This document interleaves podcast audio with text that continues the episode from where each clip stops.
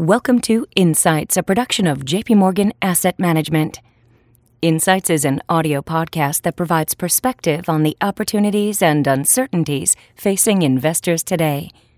Today's program The Market Insights Notes on the Week Ahead. Hello, this is David Kelly. I'm Chief Strategist here at JP Morgan Funds. Today is May 10th, 2021. Last Friday's April jobs report was clearly much weaker than expected. On average, analysts expected a payroll job gain of a million, with the unemployment rate falling from 6.0% to 5.8%. In the event, non farm payrolls rose by just 266,000, and the unemployment rate rose to 6.1%. However, the right way to look at Friday's jobs report, as is the case for all jobs reports, is as one tile in a mosaic. In any mosaic, the individual tiles may be dull or colourful, but to see the true picture, you have to step back and look at all the tiles together. Other data in the economy in general, and on employment in particular, are stronger than Friday's numbers. And the next jobs release due out in the first week of June may well show both upward revisions to April and greater momentum in May. The general picture of a fast recovery in the jobs market likely remains on track. Significantly, data due out this week will likely confirm that the demand for labour is growing faster than its supply, and crucially, this appears to be yielding steadily increasing wage growth. As strengthening wages are added to other price pressures, the likelihood of a significant pickup in inflation is growing. While the Fed seems determined to look through transitory increases in inflation, strong wage growth will make the transitory argument harder to maintain. As the pandemic ebbs, the economy strengthens and wage growth accelerates it seems likely that long term interest rates will move up further, with significant implications for asset allocation. A job gain of 266,000 when analysts had been expecting a million is, of course, a huge miss. But what's behind it? One element may just have been that a long series of blowout economic reports caused analysts to pad their own forecasts. March retail sales rose an extraordinary 9.8% when analysts had expected 6.1%. The Conference Board's Consumer Confidence Index soared to 121.7 in April, compared to analyst expectations of 113.0. And housing starts for April came in at 1.739 million units in the strongest monthly performance since 2006, handily beating consensus estimate of 1.613 million units. At a time when, because of pandemic effects, models are particularly unreliable, the temptation to be on the optimistic side was significant. However, more scientifically, other indicators of the job market were very strong. In the Conference Board's survey for April, 37.9% of respondents described jobs as plentiful in the local area, and only 13.2% said they were hard to get. That gap of 24.7 percentage points is higher than in the first half of 2018, when the unemployment rate was just 4%. Initial claims for unemployment benefits were almost 100,000 lower per week in the five weeks leading up to the employment report survey week than in the prior four weeks, and have now fallen below 500,000 per week. Layoff announcements compiled by Challenger Gray and Christmas fell to less than 23,000 in April, their lowest reading since April of, of 2000. And the ISM Services Employment Index came in at 58.8 in April, in its highest reading since September of 2018. These statistics are important not as a defense of bad forecasts, but because they paint a fuller picture of the jobs market, Long experience also suggests that after an employment report misses on the downside, the report for the following month tends to show greater current strength and an upward revision to the prior disappointing report. All of that being said, recent data also suggests that employment growth is being impeded by a lack of labour supply. The job openings rate, which is measured as job openings as a percent of job openings plus total employment, hit an all time record high of 4.9% at the end of February, and this Tuesday's JOLTS report could show a further increase in jobs op- openings at the end of March. In confirmation of this, the April jobs report from the National Federation of Independent Business show 44% of small businesses having job openings they couldn't fill, a record high in the 48 years in which they, they've been asking this question. The modest payroll job gain in April, given the strength in the demand for labour, suggests that there are supply issues in the labour market.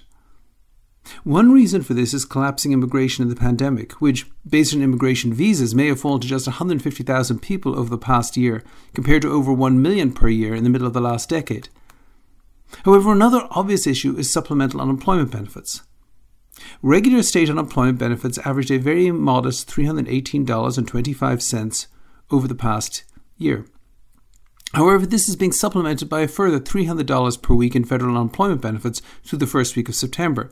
Because of this, on average, someone working a 40 hour week would need to earn better than $15.46 per hour to earn more than they would have done by being unemployed. Over time, this may well have the impact of raising the wages for the lowest income workers as businesses just increase prices in labour intensive industries. Many would argue that society would be better off if paying more for a hamburger or a room at a hotel provided better wages for low wage workers. However, this is likely impeding job growth right now. Another impact of strong labour demand meeting limited labour supply should be accelerating wages, and this is occurring. Seeing wage growth clearly is difficult because of the distortions caused by the pandemic. In brief, the pandemic resulted primarily in the layoff of low wage workers, thus boosting year over year aggregate wage growth um, in, aver- in average hourly earnings from 3% in February of 2020 to 8.2% by April of 2020. Conversely, with almost two thirds of the pandemic job loss now recovered, average hourly earnings were up just three tenths of a percent year over year in April of this year. However, if you adjust for the remaining shift in the sector share of aggregate hours, and then look at wages on a year over two years basis, a very clear and startling pattern emerges as we show in our weekly market recap this week. For years after the great financial crisis, wage growth was very stable at about 2% year over year, or 4% on a year over two year basis. In January 2015, wages were 4.1% higher than two years earlier. However, then they began to accelerate, with this measure climbing to 4.8% by January 2016, 5.2% by January 2017, 5.4% by January 2018, 6.0% by January 2019, and 6.6% by February of 2020, just before the pandemic hit. In April of 2021, this measure climbed 8.5%, and even using fixed sector weights of aggregate hours, wages would have been up 8.0% over the last two years. This could ultimately be very important for Fed policy. There are plenty of signs of rising inflation today, and we expect Tuesday's CPI report for April to feature a 3.5% year over year gain in prices, its strongest reading since 2011. The Federal Reserve is likely to argue that this increase and any further strength in inflation over the next year is just the transitory reflection of low base effects, pent up demand from the pandemic, and fiscal stimulus. However, the evidence is clear that strong labour demand in the face of limited labour supply is gradually leading to an acceleration in wages. If this continues, then at least some of the inflation that the Fed now regards as transitory could turn out to be more permanent. As this becomes clearer, markets could well bid up long term interest rates, and pressure will likely continue to build on the Federal Reserve to begin to taper bond purchases within the next year and to raise short term interest rates within the next two years. For investors, the jobs mosaic still suggests fast improving economic activity. However, this also still points to higher interest rates in the months ahead, which should be a positive for cyclical stocks and a challenge for long duration bonds. Well, that's it for this week. Please tune in again next week. If you have any questions in the meantime, please reach out to your JP Morgan representative. This content has been produced for information purposes only and as such, the views contained herein are not to be taken as advice or recommendation to buy or sell any investment or interest thereto. Reliance upon information in this material is at the sole discretion of the recipient. The material was prepared without regard to specific objectives, financial situation, or needs of any particular receiver. Any research in this asset has been obtained and may have been acted upon by JP Morgan Asset Management for its own purpose the results of such research are being made available as additional information and do not necessarily reflect the views of JP Morgan Asset Management.